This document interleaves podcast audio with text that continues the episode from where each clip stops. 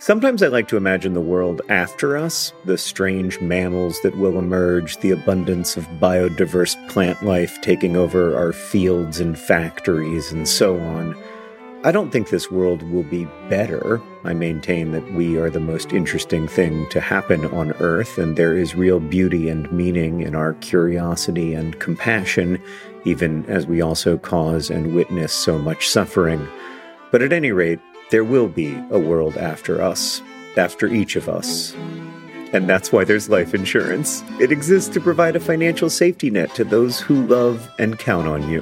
Policy Genius's technology makes it easy to compare life insurance quotes from America's top insurers in just a few clicks to find your lowest price. With Policy Genius, you can find life insurance policies that start at just $292 per year for $1 million of coverage. Some options offer same day approval and avoid unnecessary medical exams. So save time and money and provide your family with a financial safety net using Policy Genius. Head to policygenius.com or click the link in the description to get your free life insurance quotes and see how much you could save. That's policygenius.com. Policy Genius, because there will be a world without us.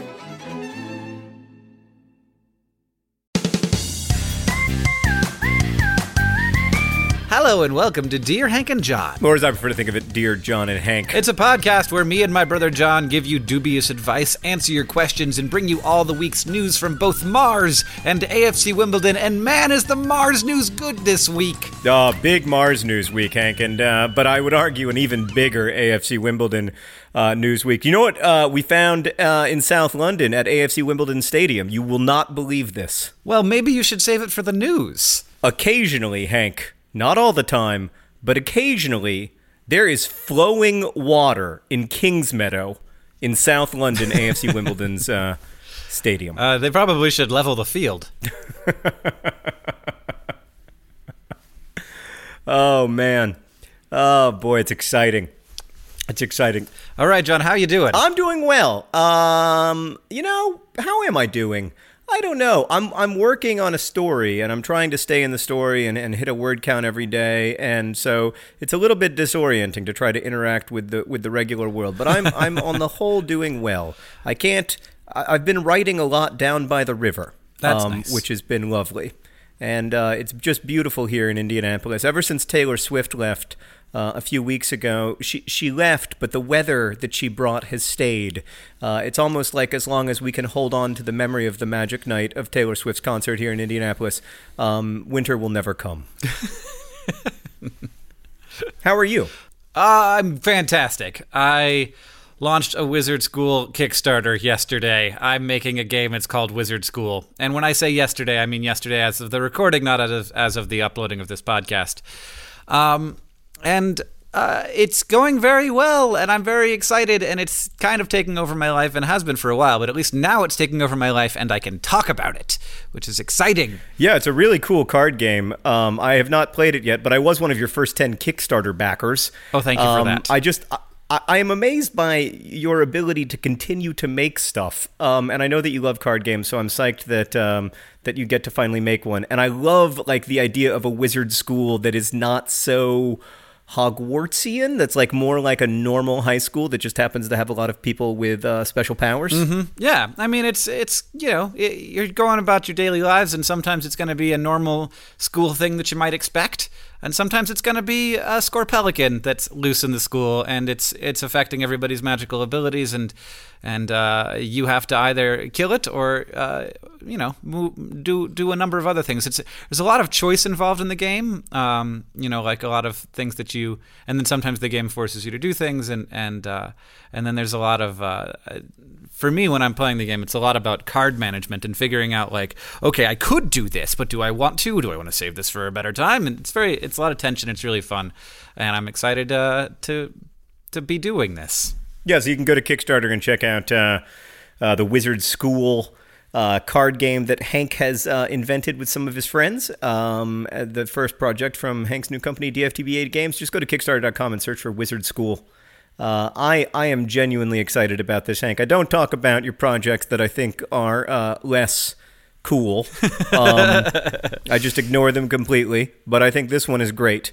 Um, I would say that your two greatest achievements as an entrepreneur uh, number one, 2D glasses, of course. Oh yeah, of course. You know, that, that render three dimensional movies in a crisp two dimensions. And then number two, ahead of VidCon, this uh, card game I haven't played yet. All right. Uh, well, I actually am excited that I made 2D glasses because The Martian is coming out uh, very soon and will have come out by the time this podcast uploads. And it's in 3D, and I want to see it in 3D, but Catherine does not. And so I'm going to bring her with me, but she's going to get to watch it in 2D. Hank, would you like a short poem for today? uh, is your is your short poem about 2D glasses? It is not. It is about grief. Okay, sure. Sorry to ruin your day. It's by Raymond Carver. It's called Grief. Woke up early this morning and from my bed looked far across the strait to see a small boat moving through the choppy water, a single running light on. Remembered my friend who used to shout his dead wife's name from hilltops around Perugia, who set a plate for her at his simple table long after she was gone and opened the windows so she could have fresh air. Such display I found embarrassing. So did his other friends. I couldn't see it. Not until this morning. Grief by Raymond Carver. I love that poem. Really uh, gets me gets me like just below the solar plexus. That's a soft spot. I can tell that you prefer the funny poems. I, w- I was a little bit unable to keep the train of thought on that one. My my dog was being cute. Can I tell you a poem uh, that I think is quite funny? That's two lines long by Ogden Nash. Okay, sure. I think it's actually four lines long. Candy is dandy, but liquor is quicker. That is those are some short lines if that's a four-line poem. Yeah, I thought you would like that one because it's funny. But maybe you're just paying attention to your dog instead of listening to me. I did. I know I did. I did. I liked it. I've heard it before. In fact, I didn't ever consider it so much a poem as something people say.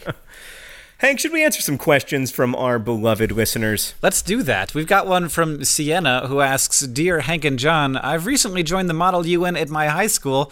I'm super excited but kind of nervous. I've never been ashamed of being a nerd, but I was wondering how to not be pressured or hurt when people make fun of you doing nerdy things.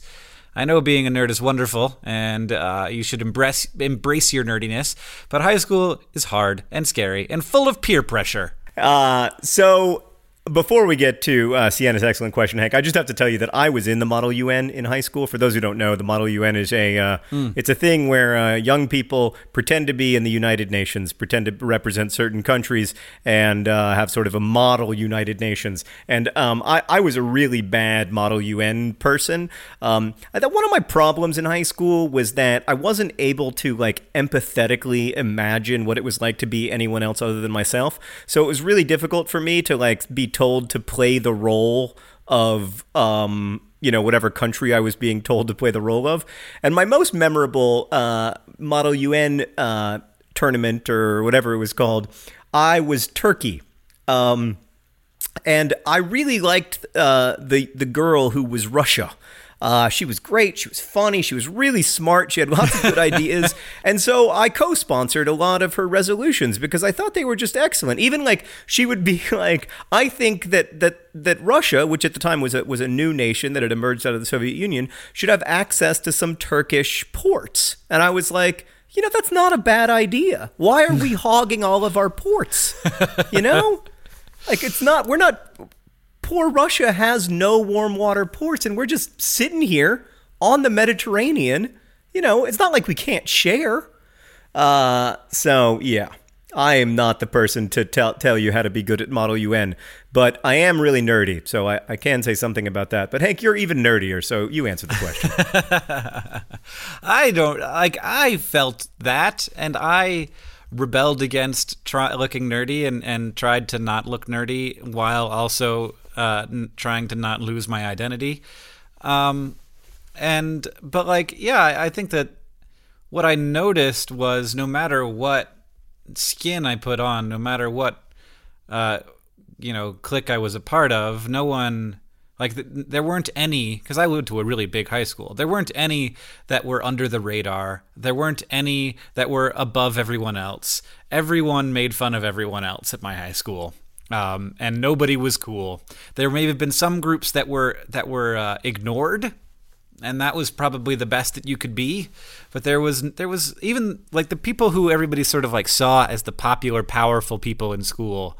Uh, even they got ripped apart uh, in, in terms of like people tearing them down, and I I don't know if that's something that happens only at big schools or if that's something that everybody experiences but what i've noticed is that it's not it's not about trying to figure out how like how to not get torn down. It's about trying to figure out how to be confident enough in the stuff that you like that it doesn't you know ruin your day when it happens. Yeah, and also how to not be a tearer down, but instead to be a builder up. Um, and I think you know if you focus on stuff that you love and stuff that you feel excited and passionate about, um, and you know try to not focus so much on that that that like fear and negativity that is a huge part of any social order, um, but especially probably uh, high school social orders.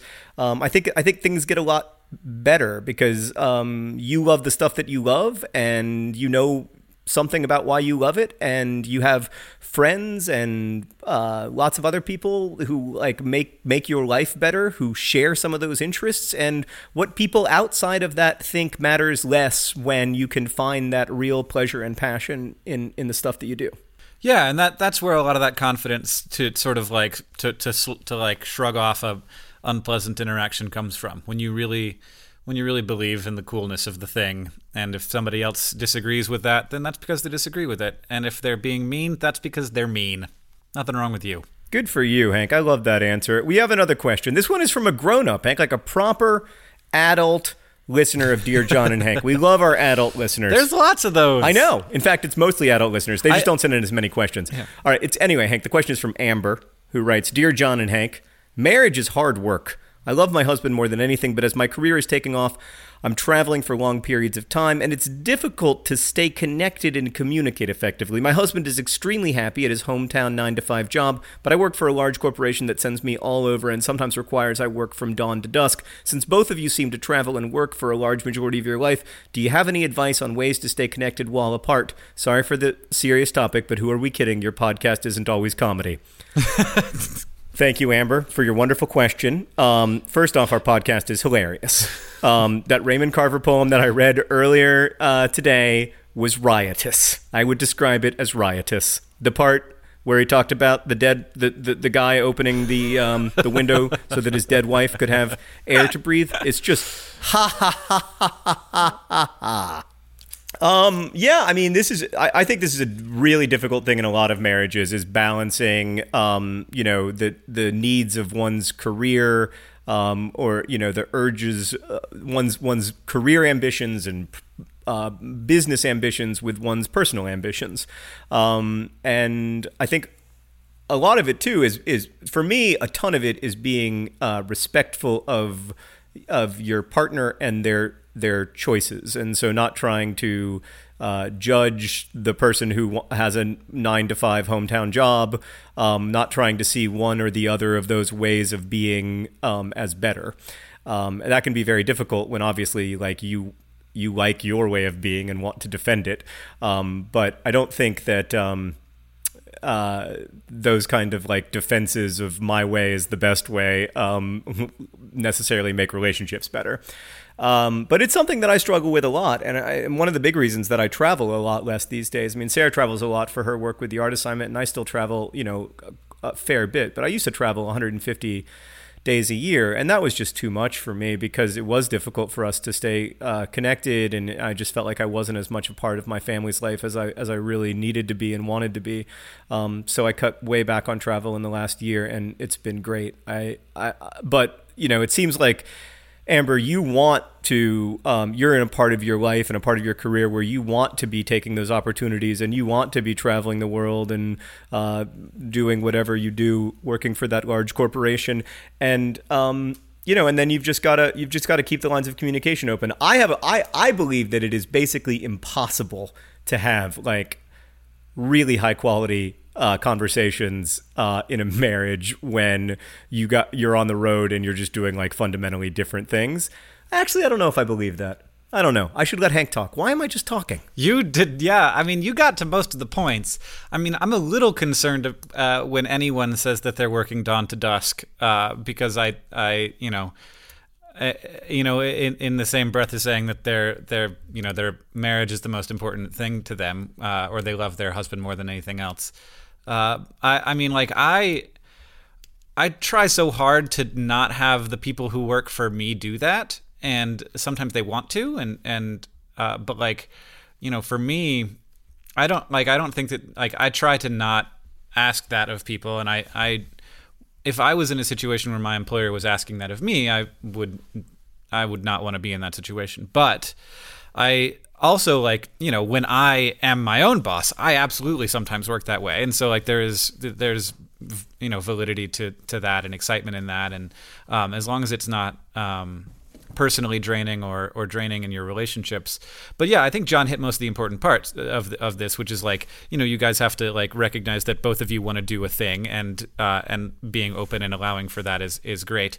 Um, and and I you know I think doing it while apart is hard, uh, and so like the best thing you can do is when you're together have have you know consistent and uh, and high quality interactions where you don't have your phone out and you are you know talking about how like not just what happened but how you feel about what happened and and how you feel about life and how you feel about the place where you live and um, and how you feel about you know the next five ten years um, the things that are going to happen to you and and like the things that the things of deep relationships. Yeah and taking each other's work and concerns seriously and with like yeah. equal seriousness i think that's really important like um in in in I had this like weird period in my career where like there were movies being made and I was like what did you do today at work? Well, I talked to the Today show and you know and and it's easy to to imagine that like that is like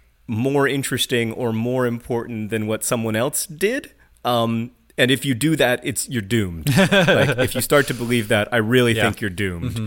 And like I felt like I almost had to pull back from some of that stuff um, because otherwise it was just like I was going to start to believe that that that stuff was inherently more important and more interesting than like you know uh, Henry going to soccer practice. Like the other day, I took Henry to his soccer game, and uh, it was great. He played great. I know that you're curious, Hank. Um, he played amazingly. The kid is just he's gonna he's a future star of AFC Wimbledon.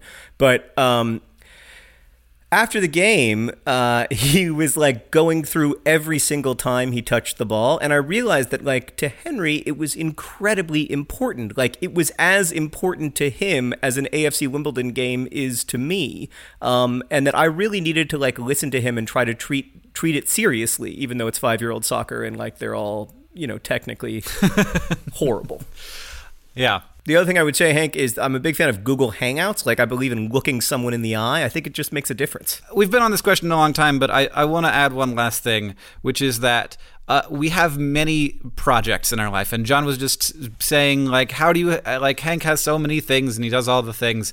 And, uh, and I think that it is important to not think of your relationships in your life as something that just happened and that are there, but that are continuous projects that you are working on. And, and in, in many ways, the most important projects in my life are my relationships and I want to cultivate them and I want to build them and I want them to be interesting and different just in the same way that I want to cultivate and make interesting and different and successful my businesses.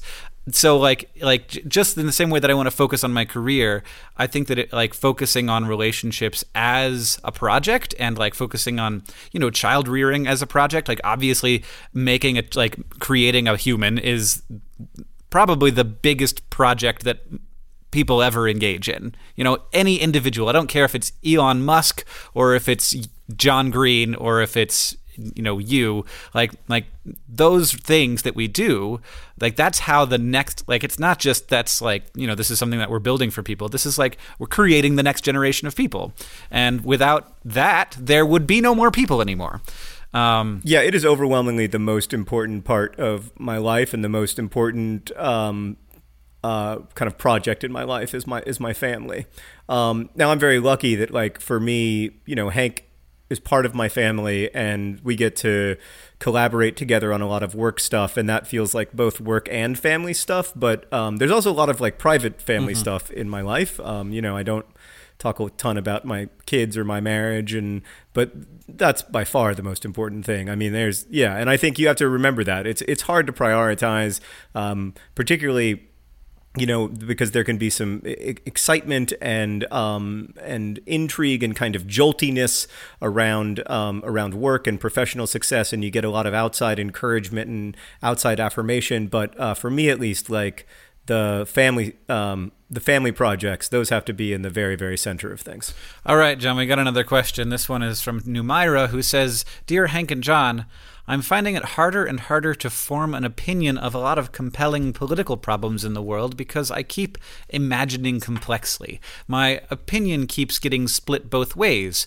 What do you think I should do about that? Oh, Numira, I think you should celebrate. Yeah, that's great news, Numira. Congratulations. I mean, it might make it harder to figure out who to vote for, but that means that you are that most valuable and interesting of uh, of of constituents, the swing voter. Yeah. No, we need more swing voters. We need more like high interest, really dedicated, knowledgeable, thoughtful swing voters. Mm-hmm. People who don't know which way to vote despite knowing lots of things. And to some people, that might sound uh, completely impossible. If you are educated, then you must know. But look, 50% of America votes one way and 50% votes the other way. I mean, not exactly, obviously, but pretty much. And so what you're saying is, I, if you're if you're educated, then you're definitely going to fall on one of those two sides. No, you're gonna like some people are going to fall in the middle. And I often find myself thinking, uh, you know, like if I'm really paying attention not to the news and not to the, you know, not to Reddit, not to the blogs I follow, but to what candidates are saying, I will occasionally be like, yes, no, that makes sense. When I'm listening to someone who, on other subjects, I'm like, you need to pull your head out of your butt, sir because that is an inexcusable way to think. And it's uh, it's interesting that I could think that way about a person that some of their ideas are are good and some are bad, but of course you can because that's how people are. Yeah, we have such a personality driven political culture and I understand why that's valuable and good in a lot of ways, but we never talk about actual policy. Like we so rarely talk about actual policy positions, you know we're constantly having these arguments about the underlying ideologies, but like, let's talk about what you would actually do. Um, and I think when you talk about what we what you would actually do, you find that a lot more people are are, are swing voters. Um, you know, and Right. But so I think that well, if if we focus on policy, then you do see that this is it, it's not as black and white, and it's it, it it becomes a lot more of an interesting conversation. Now, political candidates are reluctant for many reasons to focus on policy. For one thing, I don't think they think that it gets them votes, but also, um, you know, it puts them in the position of likely breaking campaign promises down the road.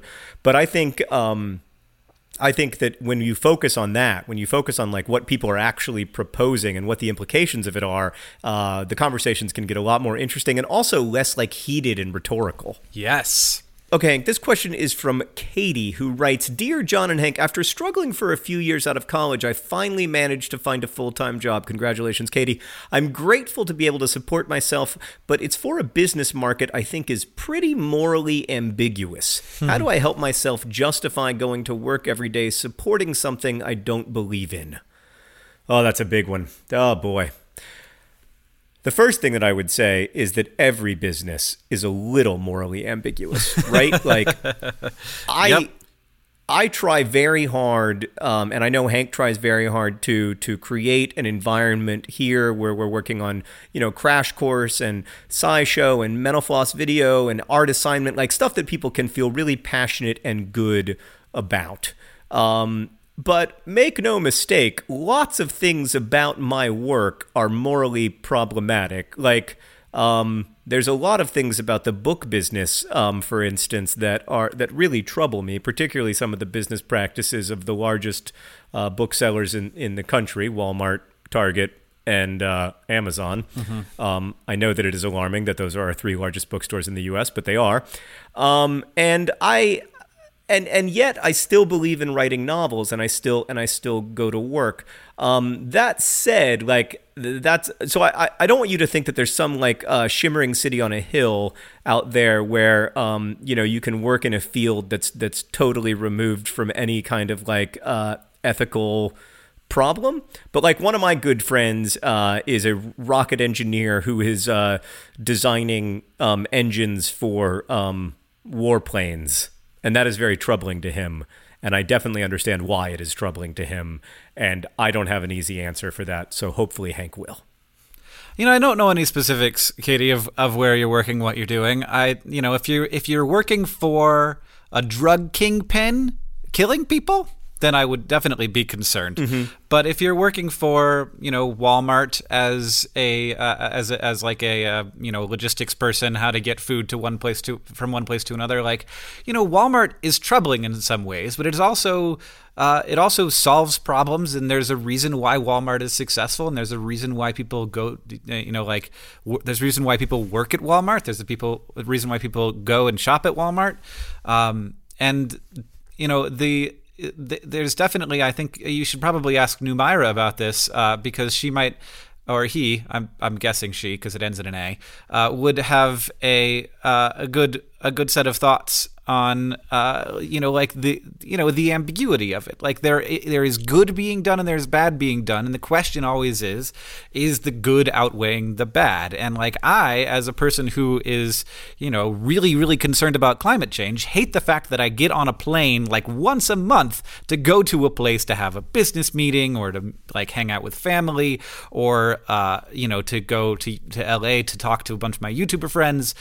Um, you know that is troubling to me. And uh, you know when i ask myself is this you know is it worth the you know adding to the tremendous problem that we are going to have to face of climate change? I'm never quite sure. And like and and that's just a like mo- moral ambiguity is part of i think being uh, a human definitely part of being a human in today's society. So um Yeah, the other thing that I would say is that a lot of times you don't have uh, good choices. You know, like uh, it's not your fault if you don't have good choices in this situation, and like it's it's it's it's an easy choice to make if you're choosing between you know. Um, uh, jobs that pay the same amount and allow you to take care of yourself and your family, um, where where one is, you know, like uh, doing uh, development work um, somewhere in an underserved community, and the other is like, uh, you know, like uh, murderer for a drug kingpin. But like, the, the truth is that like almost all of us like live in the middle, and we have limited choices, and you you have to make like the best choices that you can make, um, while still uh, acknowledging the fact that you have to take care of yourself. So I think it's more of like a spectrum than it is an easy yes or no. I'm reminded of the uh, great resignation letter that the novelist William Faulkner wrote to the United States Postal Service when he um, when he quit his job. Um, uh, working for the post office in Mississippi. Hank, are you familiar with this letter? no Well, uh, this letter is is the, the best advice I can I can uh, give, I guess, because um, it acknowledges the fact that uh, we are all going to be influenced by capitalism, but also acknowledges that at least in Faulkner's case, a, a limit had been reached. This is the letter in its entirety. As long as I live under the capitalistic system, I expect to have my life influenced by the demands of moneyed people, but I will be damned if I propose to be at the beck and call of every itinerant scoundrel who has two cents to invest in a postage stamp. This, sir, is my resignation. Um, my last piece of advice for Katie is that uh, is to not lose sight of the moral ambiguity, to know that it's there, and as you rise, uh, as you have more career opportunities, as you're able to do more, as you have access to more resources, recognize that there are other things that you could do, or inside or outside of your organization, to to make those places, to make those organizations better. Um, and like, because really, you know we talk a lot about how capitalism is the thing that uh, that drives everything in America, but it is really a, a mix of both capitalism and human culture that are the the uh, the the thing that shapes what this country is, uh, and and like the fact that this you know this weird um, you know, divorced from reality uh, market thing has such a massive effect is kind of can be terrifying. But um, but it really it cannot it cannot make us make decisions. Uh, we make decisions, and every you know every decision, everything that a corporation does is a decision made by a human being. Um, and so, like, uh, be a good human being, even if you are in a place where the thing that uh, that you know you might not believe in the thing that that uh, your company is doing. Be a good human being within that, and that uh, that will that that can change. So we all know there are things in life that you have to compromise on, but there are two things that you shouldn't compromise on. One is name brand Dr. Pepper. The off-brand stuff just doesn't hit the same. And another is of course your health. So don't go back to that one doctor who uses your appointment to catch up on the latest headlines or their family group chat or the crossword puzzles just because they're available right now or take your slightly sketchy insurance. Instead, check out ZocDoc, the place where you can find and book doctors who will make you feel comfortable, listen to you, and prioritize your health. And you can search by location, availability, and insurance. So literally no compromises here because with ZocDoc, you've got more options than you know. ZocDoc is a free app and website where you can search and compare highly rated in network doctors near you and instantly book appointments with them online. You can filter specifically for ones who take your insurance, are located near you, and treat basically any condition you're searching for. And the typical wait time to see a doctor booked on ZocDoc is between 24 and 72 hours. So go to ZocDoc.com slash Dear Hank and download the ZocDoc app for free. Then find and book a top rated doctor today. That's ZocDoc.com slash Dear Hank. ZocDoc.com slash Dear Hank. Hank, I think we have to move on to the news from Mars and AFC Wimbledon. Uh, I think that we'll do the news from AFC Wimbledon first because, from what I understand, it was a big week on Mars. Um, now, Hank, you may remember that in uh, 2011, the AFC Wimbledon, having risen from the ninth tier of English football, was on the cusp of returning to the Football League, the full time professional um, football league. So the top four leagues in England are full time professional teams. And then below that, it's amateur, semi pro, a couple professional teams, but mostly uh, sort of varying degrees of amateur. Uh, that fifth tier, the one that you have to win or finish uh, or, or, win the playoffs in to get to uh, to get to League Two, which is the the bottom rung of the the football league, um, is is called the conference. Uh, or it was at the time anyway. And AFC Wimbledon made it to the last game, the playoff final, and they were playing Luton Town and it was a nil-nil draw at the end of 90 minutes. There was 30 minutes of extra time. Then it was still a nil-nil draw, and then there was a shootout. And 19-year-old Seb Brown, the goalkeeper for AFC Wimbledon, saved two penalties.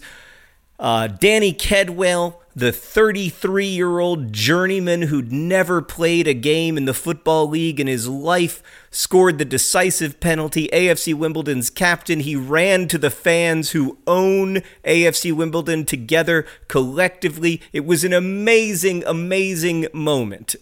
AFC Wimbledon were back in the Football League after the horrors that had befallen them at the beginning of the century. It was one of the greatest moments in sports history. Well, a couple years later, Luton Town got promoted to the Football League as well. So now Luton Town and AFC Wimbledon are in the same league, and they just played their first game against each other since that magical night in Manchester when uh, AFC Wimbledon were promoted to the league. Um, and Luton Town won, and AFC Wimbledon lost. Let's move on to the news from Mars. Oh man.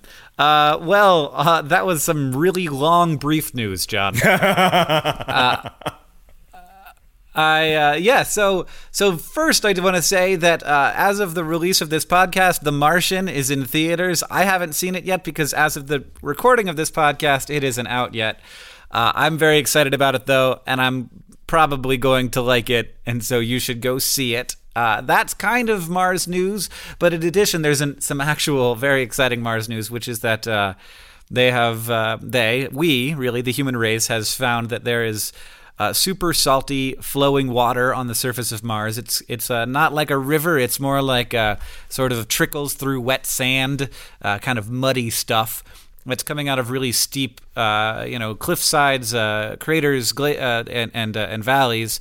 And it's uh, the the big question is, you know, where is this stuff coming from? And the the you know most obvious potential answer is that it is in fact flowing out of uh, liquid water that is below the surface of Mars. Now, there are some other potential mechanisms for this, but it's probably that there is a lot of liquid water below the surface of Mars, and it just happens that in these places and in these particular circumstances, uh, it's able to flow out and persist for a large amount of time on the surface.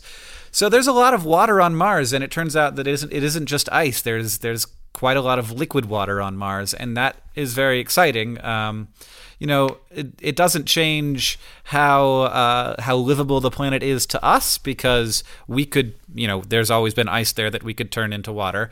Uh, but it does change the potential uh, for existing Martian biologies and ecologies, which is uh, exciting because, boy, if we found life somewhere else and that life was substantially different from life here on Earth, now, of course, it might be that life was seeded from Earth to Mars or from Mars to Earth and uh, and and the life will be actually very similar. But if it was a completely new set of biology that was based on different chemicals and different like no DNA and no proteins, but a, a, a different kind of building block, that would be the kind of science that would just be unthinkable to do right now. To to be able to observe that, to be able to understand and uh, and and put that puzzle together would be one of the great endeavors of humanity. And so it's the kind of thing that people get really excited about. And wait, uh, wait, wait, and wait, for wait, good wait, reasons. Wait, wait yes. what? You're telling me that all all human all, all life on Earth is is DNA RNA based, right? Correct. And you're saying that it's possible that Martian life is not DNA or RNA based, that it's completely separate, that it evolved completely separate, and, and that it might be totally different. Yeah. Yeah. I mean, that's Like the, what? that's- Like like how? Oh, we don't know. That's the thing. We can't imagine uh, another system because the system that we have is so ridiculously cool and complex and took us so long to even figure out how our system works. And we have it all around us to be e- examining and understanding. Uh, whereas trying to come up w- from scratch with another another way to have life work is uh, is difficult. Is not that's that's hard. Um, and and so like that would that's one of the you know really exciting things about um, you know you know Mars and Europa that we could like observe not just life somewhere else, but life that is like because if if life happened somewhere else, it would not be based on the exact same system as us. Like the the you know it, it you know I, my guess is that uh, that our you know the way that our RNA and DNA function is an accident of chemistry. Um, it's just the way that it happened to happen for the first life form on Earth. And if it had happened a different way, then all of us would be very, very different. Not just, uh, you know, not just chemically, but you know, physically. Uh, and in different places where different where there's different chemistry, different uh, different temperatures, different pressures, different stuff in the water, um, then you might see a completely different set of chemistries that would define the life. All right, that's pretty cool. Actually, that's kind of exciting. No, God, it's very exciting. I mean, even if there's no life involved, it's very exciting because getting to observe a, a different a hydrology and a geology that's based on different chemistry and on different amounts of gravity, on different like different atmospheres, different chemicals in the crust. Uh, you know, the fact that like Mars probably like doesn't have a liquid core, but probably still has magma somewhere underneath the surface because the re- most recent volcanic eruptions were very recent. Like, there's a lot. Like, just having a second sample. You know, we have the Earth and we can study the Earth, but Mars is very different. And so, getting to getting like the the fact that we get to have you know we could do ex- like increase our sample size from one to two that's pretty massive in terms of studying anything and so like you know hydrologists and geologists of the world maybe a little bit less exciting for the average human but like those people are like uh, they, that is it is the most exciting thing in the world that that there gets to be another world for us to study Can we back up a little? You mentioned something about Europa. What is Europa? I know the Europa League Europa- in, in, in Europe is like if you're not quite good enough to get into the Champions League, like Liverpool is then you play in the Europa League? Is it similar or is it different? uh, it's different. Europa is a moon of Jupiter. Uh, and tell me more about tell me more about this moon. Uh, uh, Europa is uh, made of ice, probably entirely. So it's just a big ball of ice, and below the surface, because of okay. tidal pressures from Jupiter, it is liquid ice. So water. Oh, so it's like got an icy crust, but then there's some warm ice yeah, underneath. There's a giant, massive subsurface ocean on on Europa, and uh, and we would very much like to to be there and to check it out uh, because like it's literally like probably the the water of Europa if you were under the surface and you had swimming a swimming tank like it would be awesome. It would be like you'd just be like you know 80 degree water. Really? Yeah, I mean there there would be areas of the of the planet where it would be much hotter and much colder than that, but there would be you know bands of uh, of you know perfectly tropical feeling water. Can I ask a couple stupid questions? Um, yes, sir. Why is Europa's water warm when Europa itself is so far from the sun? Uh, Europa's water is warmed by tidal pressures from uh, Jupiter. So as it goes around Jupiter and spins, uh, the uh, Jupiter actually like stretches the planet out a little bit, and that causes friction, and that friction is transferred into heat, which uh, which uh, basically makes the entire surface of Europa look like this weird puzzle piece thing, and it has like these big cracks and rifts in it because it's basically has like plate tectonics because it's the solid crust on top of the liquid, uh, the liquid water inside. That's kind of cool.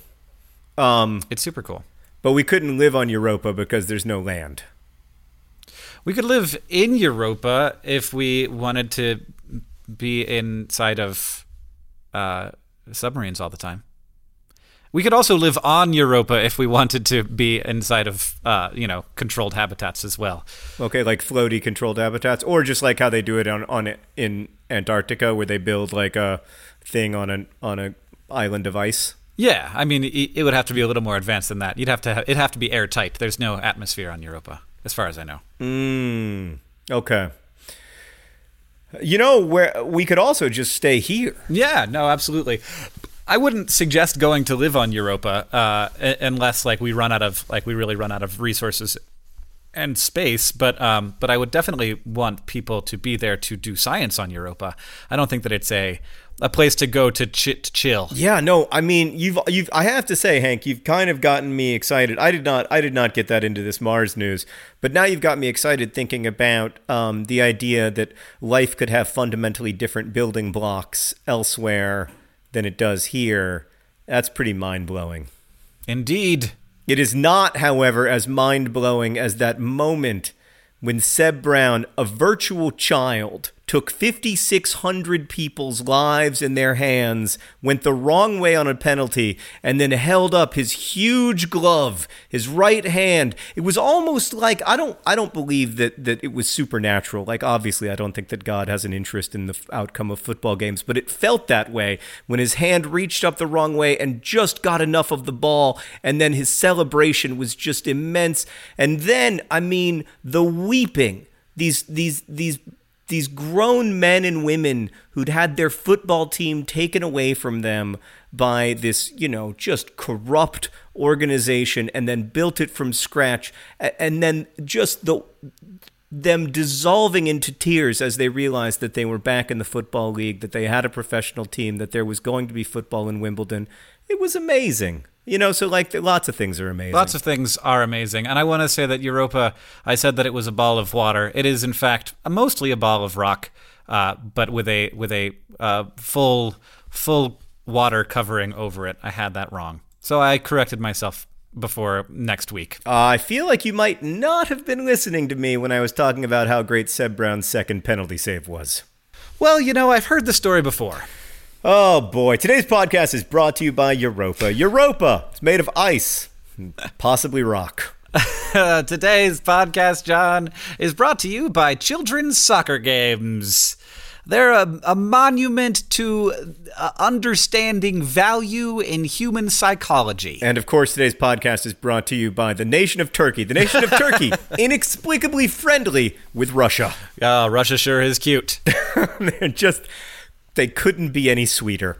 Um, Hank, what did we learn today before we, uh, we, we, we depart for the fair shores? Uh, we learned that uh, the American swing voter is in great need of cultivation and uh, and appreciation. We learned that marriage is hard work and the most important work uh, in many people's lives. We learned that all businesses, John, are morally ambiguous. And of course, we learned that there is occasionally flowing water on Mars as long as you define flowing and water very generously.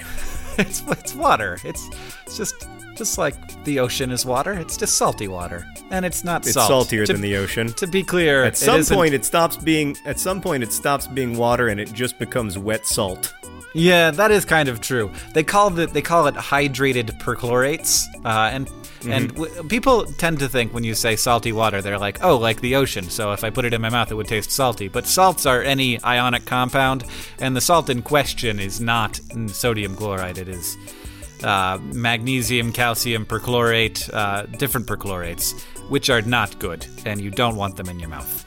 Do not put Martian salt in your mouth. Do not put that in your face. One more lesson from a comedy podcast by two brothers. Thanks for listening. Our podcast is edited by Nick Jenkins. Uh, the theme music is from Gunnarolla. If you want to send us questions, you can do that at dear Hankin, nope, at hankandjohn at gmail.com. No dear, just hankandjohn at gmail.com. And as we say in our hometown, don't, Don't forget, to, be, awesome. awesome.